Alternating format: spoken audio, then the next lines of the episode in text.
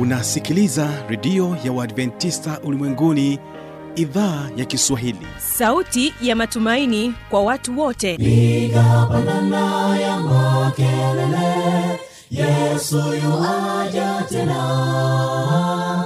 Ipata sauti imba sana yesu yuaja tena. Anakuja anakuja yesu yuaja tena. Hii ni sauti ya matumaini kwa watu wote. Inayokujia kupitia redio ya Waadventista ulimwenguni awr toka kila kona ya dunia tunasikia vita njaa maafa. Hivyo washiria marejeo ya mwokozi. Piga panda ewe mlinzi yesu yuwaja tena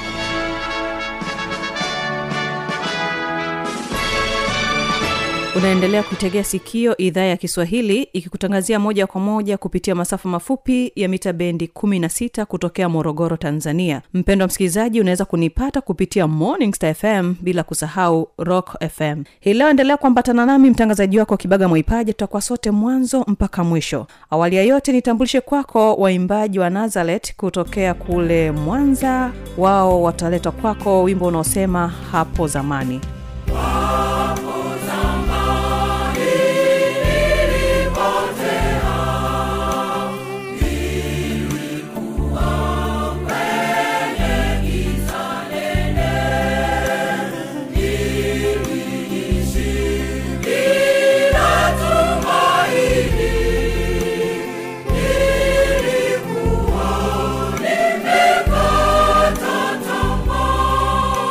lakini pia tutakuwa nayo kwaya magaka kutokea huko huko mwanza wakisema je umeshawahi?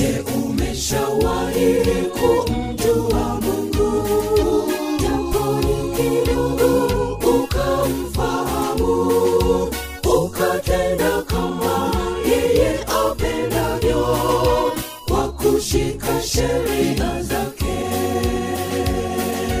msikilizaji wangu katika kipindi hiki cha watoto wetu hii leo tutakuwa na mtaalam janet njama ambaye yeye ni mwanasaikolojia kutoka chuo kikuu cha jordan. Atakuja kwako na mada unayosema ukatili dhidi ya watoto. Na hii ni sehemu ya kwanza ni kusii uweze kuambatana nasi mwanzo mpaka mwisho wa kipindi hiki cha watoto wetu. Ningependa kuanza kwanza na maana ya ukatili dhidi ya watoto.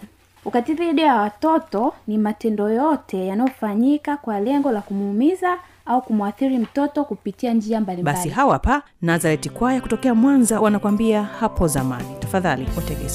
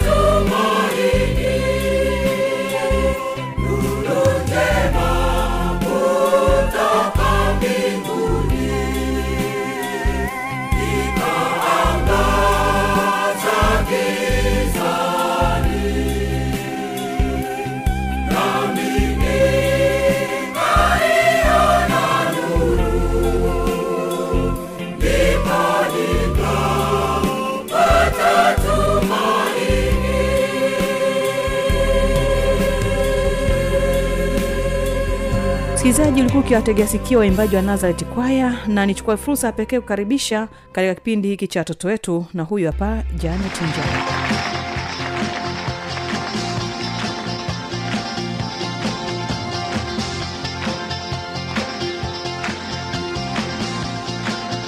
mpendwa msikilizaji karibu tena katika kipindi chetu kizuri hiki na leo utazungumzia kuhusiana na ukatili dhidi ya watoto. Mimi ni fanuel tanda na tumeweza kupata fursa pekee ya kuweza kuwa na mtaalam ambaye ataeleza vizuri sana kuhusiana na ukatili dhidi ya watoto unakuwaje kuwaje na nini maana ya ukatili na maana ya mtoto na kuna aina ngapi za ukatili. Zote ataeleza kwa ujumla wake ili tuweze kuelewa kwa uzuri kabisa. Ninaye hapa mtaalamu wetu janet gregory ambaye ataeleza kwa uzuri kabisa. Janet karibu sana ili uweze kuweza kuendelea na mada hii kuhusiana na ukatili dhidi ya watoto. Asante mada yetu leo ni ukatili dhidi ya watoto na katika mada yetu ya leo tutaangalia kwanza maana ya ukatili dhidi ya watoto tutaangalia maana ya mtoto ili tujue mtoto ni mtu gani lakini pia tutaangalia aina za ukatili dhidi ya watoto tutaangalia vitu vinavyoashiria ukatili huo una, unavyotokea lakini pia tutaangalia mazingira na wahusika ambao wanaweza wakafanya huo ukatili dhidi ya watoto ningependa kuanza kwanza na maana ya ukatili dhidi ya watoto. Ukatili dhidi ya watoto ni matendo yote yanayofanyika kwa lengo la kumuumiza au kumwathiri mtoto kupitia njia mbalimbali.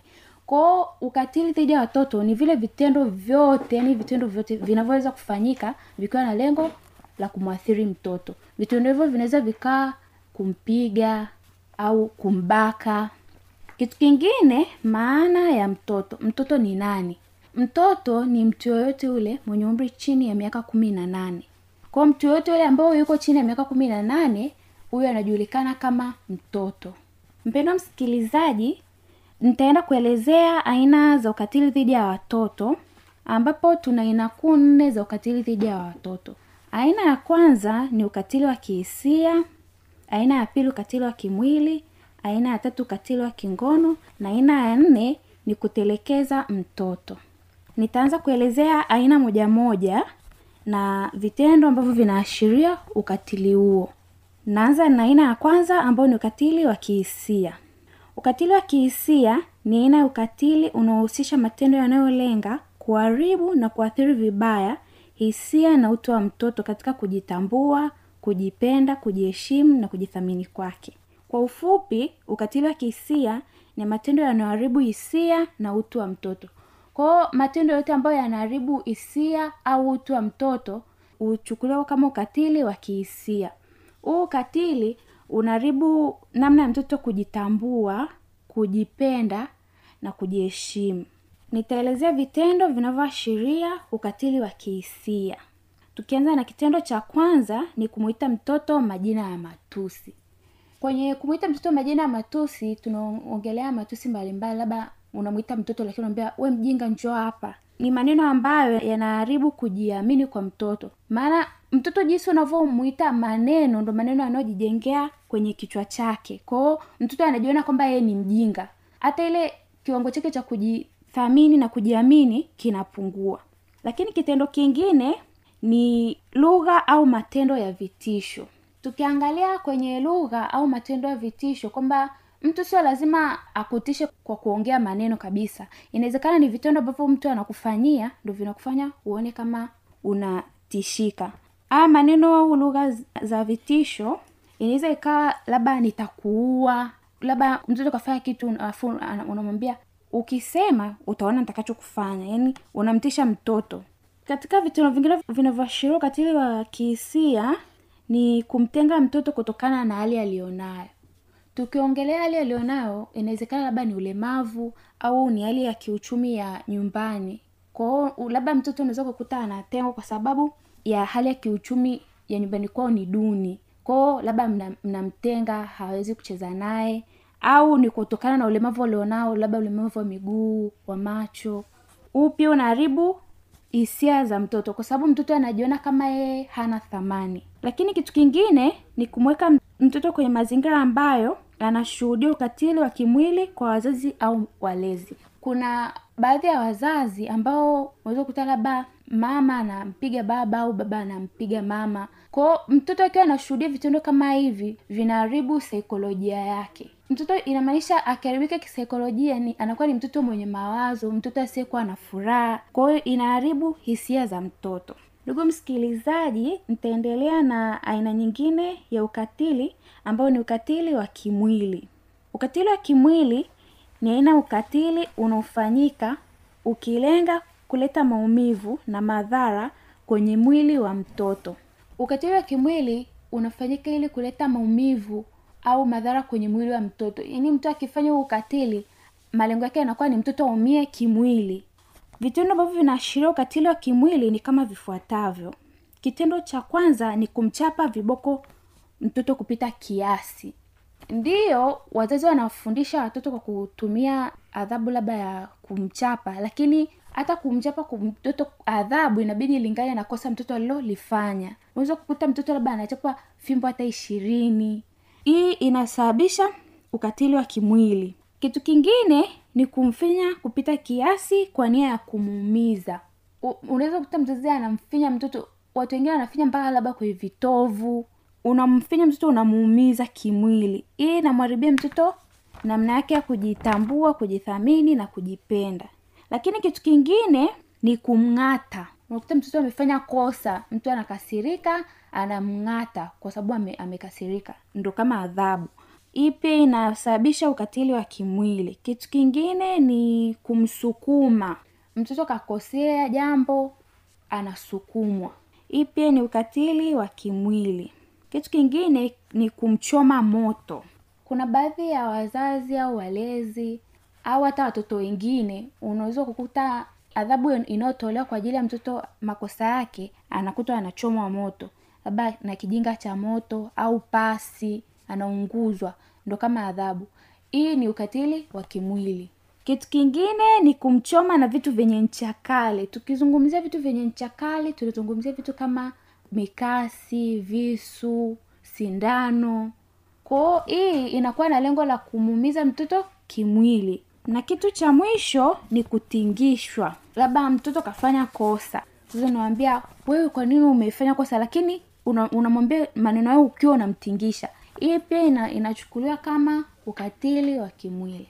Ndugu msikilizaji nitaendelea na aina ya ya ukatili dhidi ya watoto ambao ni ukatili wa kingono. Ukatili wa kingono ni ukatili unaohusisha kumtumia mtoto katika vitendo vya kingono na ulawiti ili kujiridhisha. Kwa lugha nyingine ni kitendo cha kumtumia mtoto kukidhi ashk au hamu za kingono. Ukatili wa kingono unatokea pale ambapo mtu mwingine anamtumia mtoto kwa lengo la kutimiza hamu zake za kingono. Huu ukatili wa kingono unaweza ukafanyika kwa watoto wa jinsia zote watoto wa kike na watoto wa kiume. Kwa watoto wa kike inaweza ikawa kama kubakwa lakini kwa watoto wa kiume inachukuliwa kama kulawitiwa. Vitendo vinavyoashiria ukatili wa kingono. Nitaelezea vitendo ambavyo vinaashiria ukatili wa kingono kitendo cha kwanza ni kumtomasa mtoto sehemu nyeti. Au tunaweza tukasema kumshika mtoto sehemu za siri. Kitendo cha kumshika mtoto sehemu za siri ni kitendo cha ukatili wa kingono. Hairuhusiwi kumshika mtoto sehemu za siri. Kitendo kingine ni kumwonyesha mtoto picha za ngono. Kuna baadhi ya watu wanaonyesha watoto picha za ngono. Kwa hiyo hichi kitendo ni ukatili wa kingono lakini kitu kingine ni kumwambia mtoto maneno ya kingono. Kuna baadhi tuseme mfano kwenye mitaa mtoto labda anapita barabarani unakuta vijana wanamwambia mtoto maneno ya kingono. Hii inachukuliwa kama ukatili wa kingono maana tunaharibu saikolojia ya mtoto. Kitu kingine ni kuvua nguo mbele ya mtoto. Ndugu msikilizaji najua watu wengi wanachukuliaga kama ni kitu cha kawaida kuvua nguo mbele ya mtoto hata mtoto akiwa mdogo ila sio kitu kizuri kama mtoto atakuwa anakuona unavua nguo mbele yake. Hii pia inachukuliwa kama ni ukatili wa kingono. Maana unamwonyesha mtoto mwili wako na mtoto bado ni mdogo. Hata kama mtoto ni wa jinsia hiyo hiyo lakini sio kitu kizuri cha kufanya. Kitu kingine ni kufanya ngono mbele ya mtoto. Inawezekana labda ni uwezo kwao chumba ni kimoja lakini wazazi au walezi wanafanya ngono mbele ya mtoto hichi ni ukatili wa kingono. Kwa sababu mtoto anashuhudia vitendo ambavyo ni vya watu wa- wazima wakubwa kupita umri wake. Kitu kingine ni kushiriki vitendo vya kingono na mtoto. Tukiongelea kushiriki vitendo vya kingono na mtoto tunaongelea mfano kubakwa au ume, mtoto amelaghaiwa lakini akashiriki tendo la ngono. Watoto hawaruhusiwi kushiriki matendo ya ngono kwa hiyo huu ni ukatili. Maana mtoto hana maamuzi yake sahihi bado ni mdogo. Kitu kingine ni kurekodi watoto wakifanya vitendo vya kingono. Kurekodi watoto wakifanya vitendo vya kingono pia inachukuliwa kama ni ukatili wa kingono. Kwa sababu unawafundisha watoto kufanya vitendo vya kingono katika umri mdogo. Na watoto ambao wanafanya hivi vitendo ni watoto ambao wanakuja kuwa ni watoto ambao wanakosa kujiamini wanakosa kujipenda na kujithamini. Lakini cha mwisho ni ulawiti kwa watoto wa kiume. Ili tatizo limekuwa kubwa sana jamii inaficha lakini ni tatizo ambalo limekuwa kubwa sana kwa kipindi hichi. Watoto wanalawitiwa. Lakini kwa kuwa familia au wanajamii hatushirikiani katika kutokomeza huu ukatili watoto wanaendelea kupata shida. Wanakuwa wakubwa lakini ni watoto ambao hawana furaha. Watoto ambao hawajiamini wala hawajithamini wengine wanashuka kimasomo darasani kwa sababu ya ulawiti. Wengine wanashindwa kusema kwa sababu watu wanaofanya vitendo hivi ni watu ambao ni watu wa karibu sana na na wao. Kwao inakuwa vigumu mtoto kuelezea. Ndugu msikilizaji nitaenda kumalizia na aina ya mwisho ya ukatili dhidi ya watoto ambao ni utelekezaji wa mtoto. Utelekezaji wa mtoto hiki ni kitendo cha kukataa kumpatia mtoto mahitaji yake muhimu kama chakula mavazi na malazi. Najua wengi tukisikia utelekezaji wa mtoto tunaelewa kama mtoto kaachwa tu. Lakini inawezekana unaishi naye nyumbani lakini umgei mahitaji yake muhimu. Kutokumpa mtoto mahitaji yake muhimu hii inaitwa ni utelekezaji wa mtoto. Utelekezaji unaweza kuwa kwa kutokuwa mahitaji ya kimwili kihisia au kielimu. Tukisema mahitaji ya kimwili ni kama mavazi malazi chakula lakini mahitaji ya kihisia ni kama upendo. Watoto wana haki ya kupendwa anahitaji kuonyeshwa upendo ili akwe katika maadili mema. Lakini pia kielimu kila mtoto ana haki ya kusoma. Watoto wanahitaji kupelekwa shule ili wa- wapate elimu. Vitendo vinavyoashiria utelekezaji wa mtoto. Nitaelezea vitendo vinavyoashiria utelekezaji wa mtoto. Kitendo cha kwanza ni kutokumpatia mtoto huduma muhimu huduma muhimu mfano chakula mavazi malazi. Kwao kama mtoto apatiwi hizo huduma muhimu na mzazi au mlezi hii tunaita ni utelekezaji wa mtoto. Na unajua mtoto ili kukua anahitaji haya mahitaji. Haya mahitaji ni mahitaji muhimu ili ya katika yeye ukuaji wake. Mtoto awezi kufanya hata vizuri hata darasani kama hawezi hajapata chakula. Ujala asubuhi huwezi hata kusoma vizuri. Mavazi sehemu ya kulala inabidi upumzike vizu, apate muda wa kupumzika ili aweze kukua kimwili na kiakili. Lakini kitendo kingine kinachoashiria utelekezaji wa mtoto ni kumnyima haki ya elimu kumnyima mtoto haki ya elimu. Kuna baadhi ya wazazi na walezi hawaruhusu watoto kwenda shule. Inawezekana labda ni kwa sababu ya jinsia au mzazi anaona labda ana uwezo. Ni haki ya muhimu ya mtoto kupata elimu. Kitu kingine ni kutohakikisha usalama wake usalama wa mtoto ni jukumu la kila mwanajamii sio jukumu la wazazi wake tu. Kila mwanajamii anatakiwa kuhakikisha usalama wa mtoto. Mtoto anatakiwa aishi katika mazingira salama. Salama kwa kwa ajili ya mwili wake salama kiakili. Yani inabidi tumlinde kutokana na huu ukatili wote unaotokea ili mtoto aweze kuishi na kukua vizuri. Kitu kingine ni kuacha kumpatia matibabu ya kiafya. Ni haki ya mtoto kupatiwa matibabu ya kiafya pale anapougua mtoto akiugua inabidi apelekwe akatibiwe. Kwa hiyo kuto kumpatia matibabu ya kiafya pia ni aina ya utelekezaji wa mtoto. Kitu kingine ni kumnyima haki ya kucheza. Watoto ana haki ya kucheza anatakiwa acheze afurahi na wenzake.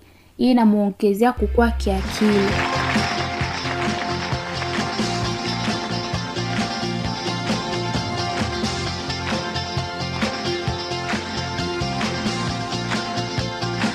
na hiyo ndio tamati ya kipindi hiki cha watoto wetu. Naamini ya kwamba kama utakuwa na maswali maoni au changamoto anwani ya kuweza kuniandikia ni hii hapa ifuata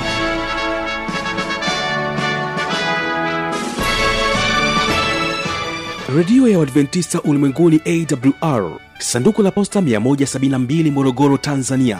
Anwani ya barua pepe ni kiswahili at awrrg namba ya mawasiliano simu ya kiganjadi 745 184882 ukiwa nje ya tanzania kumbuka kwanza na namba kiunganishi alama ya kujumlisha 255 unaweza kutoa maoni yako kwa njia ya facebook kwa jina la awr tanzania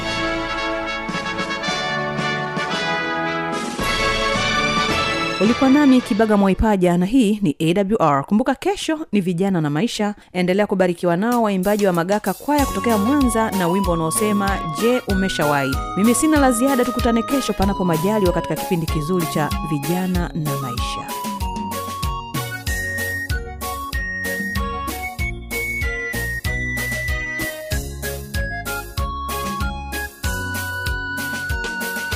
Je,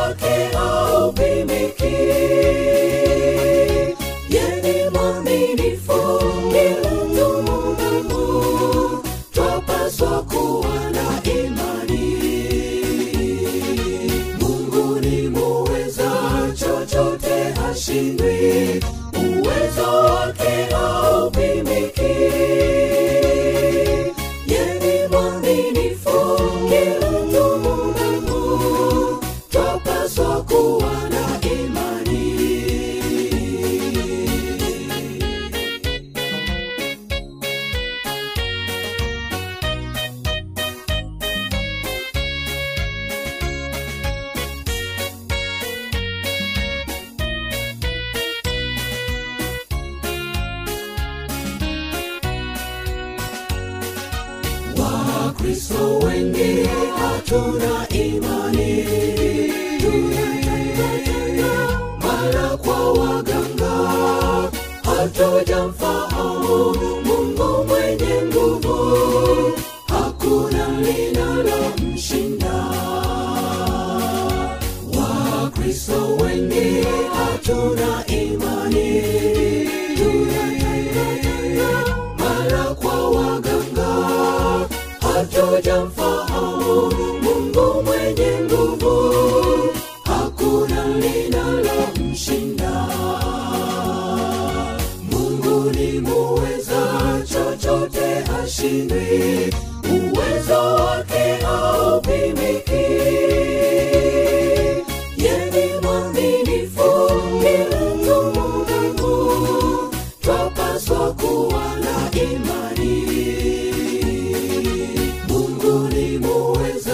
chochote hashindwi, uwezo wake haupimiki.